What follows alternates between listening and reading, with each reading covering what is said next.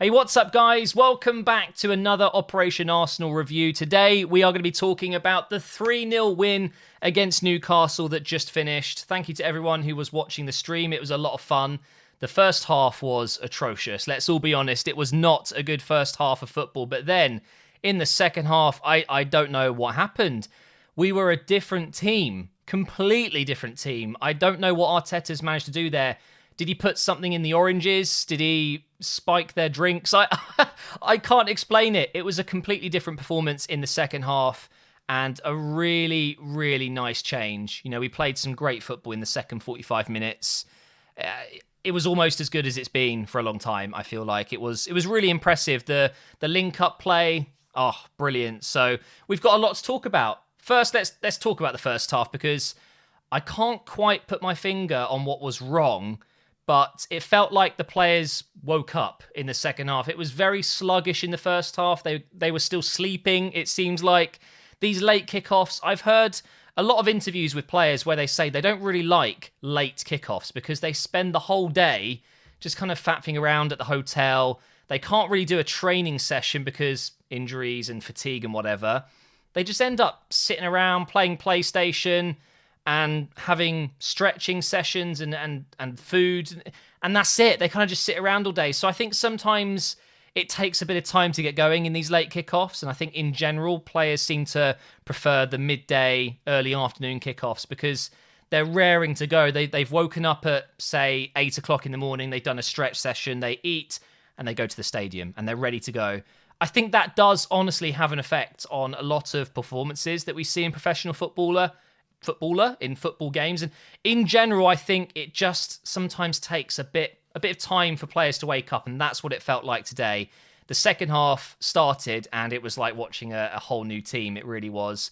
I think we were massively helped today by the fact we were playing a very average side. Let's all be fair. Newcastle are not exactly in a good spot right now. Um, yeah, Steve Bruce. I think I think that might be it. I've got a feeling that that might be it now for him. Personally, if if Steve Bruce was manager of Arsenal, I would be, oh, oh, the pain. I I couldn't do it. I could not do it. He is one of those managers that just won't budge. He doesn't change his tactics. He's still playing with tactics that maybe worked in the early 2000s, the late 90s. It's just classic 4-4-2, isn't it? It's just not working in this modern era of football. He's not a Premier League manager, and the fact that he's still there is a travesty. So, Newcastle fans, I feel for you because you've got an incredible squad there. Um, just to name a few players that started, you know, you've got Callum Wilson, you've got, um, hmm, actually, hang on. uh, there's some good players. I mean, Joelinton, we know, has struggled since he joined, but when he joined, when he was at Hoffenheim, he was incredible. Jonjo Shelvey on his day can be a superb midfielder. The Longstaff brothers, big fan of theirs. Almiron is an exciting player. Solid defense with the shells in there. It's not a terrible squad, and I feel like any other manager from the championship upwards could just join Newcastle and get them winning a lot a lot quicker than Steve Bruce will. It's uh, it's not great. But let's talk about the second half because that's what this game really was about. Honestly, at half time I tweeted, when does the game start? Like it was so boring and so dry. It was such a crap game to watch. In the second half, we we just we blew them away. The link up play between Aubameyang, Xhaka, Smith Rowe, Lacazette, Saka drifting around. Cedric, oh my god. Is this what it's like having a a really solid right back performance. It feels like a long time ago when we actually had either Bellerin or Maitland Niles in some cases perform at a very high level. It was it was it was perfect. Cedric was unbelievable. That second half, unbelievable from him. Really, really impressed with him, and I think he'll start the next game now.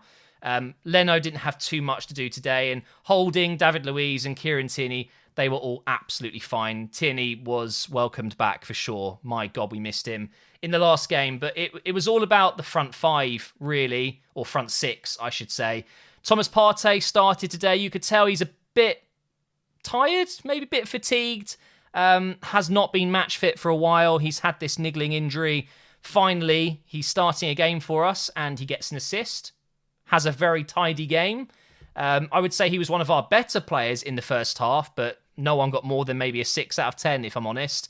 Granit Xhaka continued his fine form, and I'm talking fine form. He is doing bits at the moment. I, I love Granit Xhaka when he's playing like this. When we have the ball, he's a luxury player. When we don't have the ball, that's when you don't really want a Granit Xhaka in there, a, a typical Granit Xhaka. But lately, off the ball, he's done something to his game. I don't know what it is. If he's playing a bit a bit more smart, he seems to be dropping back. He's less aggressive, and the amount of interceptions he's making, it is remarkable. He has improved that side of his game a lot recently, uh, and I think that's that's what he needed. It's more about positional awareness than lunging in and, and getting yellow and red cards. You know, he's he's stepping off a little bit more, and um, without him, we wouldn't be anywhere near as good as we have been recently. His his again positional awareness and and just the, the the the play where he puts it forwards instead of just sideways and backwards it really gets the team going. And he's the link isn't he? He's the link between the defense and the attack and he's always getting the ball deep moving it forward. Um, love to see that that's that if i was a professional football player that is what i would want to do I, w- I would want to be a deep line playmaker someone that just shields the defense and just pings out passes that that's my kind of thing if only i could be a professional footballer right um, Saka, I love the guy on the right. He's so versatile. He works hard. He gets back and makes tackles, and then he bursts forward. He's so young and energetic. He's got so much athleticism. He's so so good for his age. We are so lucky to have him. He's worth over 100 million for sure. Good luck signing him. If anyone wants him, 100 milli, please, no less yes, technically he might not be actually worth that, but when you value a player, it's just what a team is willing to pay. That's it. That is a player's value. Whatever a team is willing to pay, that's the value. You can't just simply write on paper this guy is worth 52.6 million. It doesn't really work like that. I'm pretty sure, let's say Bayern wanted him or Barcelona wanted him, he's worth 100 million, m- maybe more. Honestly, he's playing better than Jadon Sancho right now, who's worth what 120, people are saying. Greenwood, I mean, he's he's playing better than Greenwood right now. I think him and Foden are, are very close in terms of performances, and these are all English players. It's so exciting. Um, I'm going to leave Aubameyang till last because I've got to talk about him. But Emil Smith Rowe, we need to get a hashtag going. Give Emil Sm- Emil Smith Rowe the number 10 shirt. That is the longest hashtag ever. Emil Smith Rowe, or no, hashtag ESR for 10. There you go. we need Mesut Ozil's number 10 shirt gifted to Smith Rowe for next season. Of course, we can't do it now. Uh, Mesut Ozil's gone to Fenerbahce. I might actually do a separate video talking about that. I don't know. I haven't done a video like that, like that for a while. But we cannot give a current player the number 10 shirt until the beginning of next season because, of course, they've already registered as a player with a different number already. Um, however, if we sign someone, let's say we brought in Brandt or Aouar or Buendia, whoever, they could take the number 10 shirt. But please, Arsenal, please if Smith Rowe keeps up this form, he's undroppable. He might as well be given the number 10 shirt and play him. Give him the number 10 role. It's his. Unbelievable performance again, especially that, that second half. He killed it. I love him so much. Him and Saka. Oh my God. And then Lacazette up top. Hold up play was perfect. Second half, as I said, with most of these players, just so much better. Lots of movement. Could have had a few goals himself. But let's talk about Aubameyang. That's the main point of this video, and we're already nine minutes in almost. Um, at half time, I was being very critical of him in the stream, and so were pretty much everyone in the chat.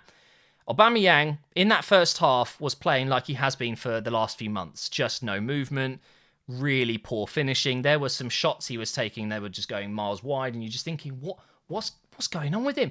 We were all saying he's got to be dropped take him off at half time, bring on Martinelli. But then, out of nowhere, he scores an absolute beauty. Partey lifts the ball over. I think it was outside of his foot. It was beautiful. And then Aubameyang somehow from that angle just kind of lifts it into the net with his left foot. And it was prime Aubameyang. And for a moment, it was like, wait, hang on, I take it back. I take back everything I've said this season. This guy is still there. He's there.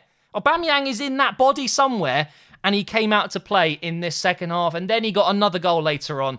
Two goals for Aubameyang. Is this finally the start of the recovery of his form? Is this it? Are we going to have Aubameyang back for good now? I really hope so because when he plays well, we will win more games more easily. It's as simple as that. He is our best player in this squad. Um, unbelievable performance in that second half. That that was prime Aubameyang, so much better. But again, calm down, Arsenal fans, because it's Newcastle. Yes, we're going to go on to win the league from this, but it's only Newcastle. Okay, Aubameyang scored two against Newcastle. It means he's back. That's how it works.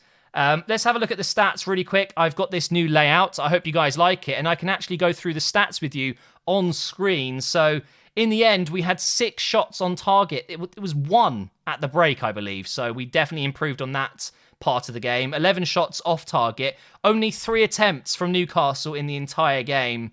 Not great. Possession wise, we had two thirds of the possession, loads of corners, we had a bunch of offsides. Uh, looks like we could have maybe fouled a little bit less. Um, I do think that's one of the problems we've got in the team. We are still making too many silly challenges. Uh, 27 crosses, that sounds like a lot, but actually for us that's quite that's quite a low amount and I'm happy about that. I want to see less crossing. Uh, five counter attacks, only one save for Leno. In general, those stats are pretty healthy, so I'm happy to see that. So a 3 0 win.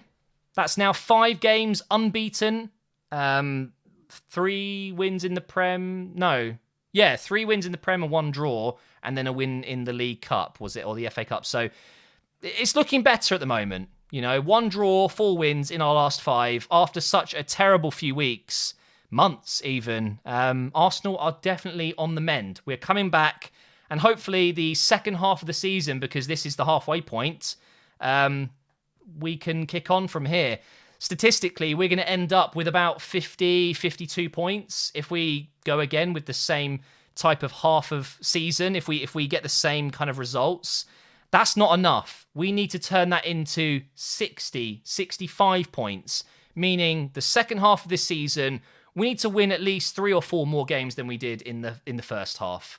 And do you know what? I think we'll do it. If we play like we did today, if we play like we did against West Brom, if we play like we did against Chelsea, top six might still be on. I'm not going to say we're going to get top six, but it could happen, of course. Uh, I think realistically, though, seventh or eighth is probably where we're going to be. Thanks for watching, guys. Thank you for watching the stream as well, and I'll see you tomorrow for a new career mode video.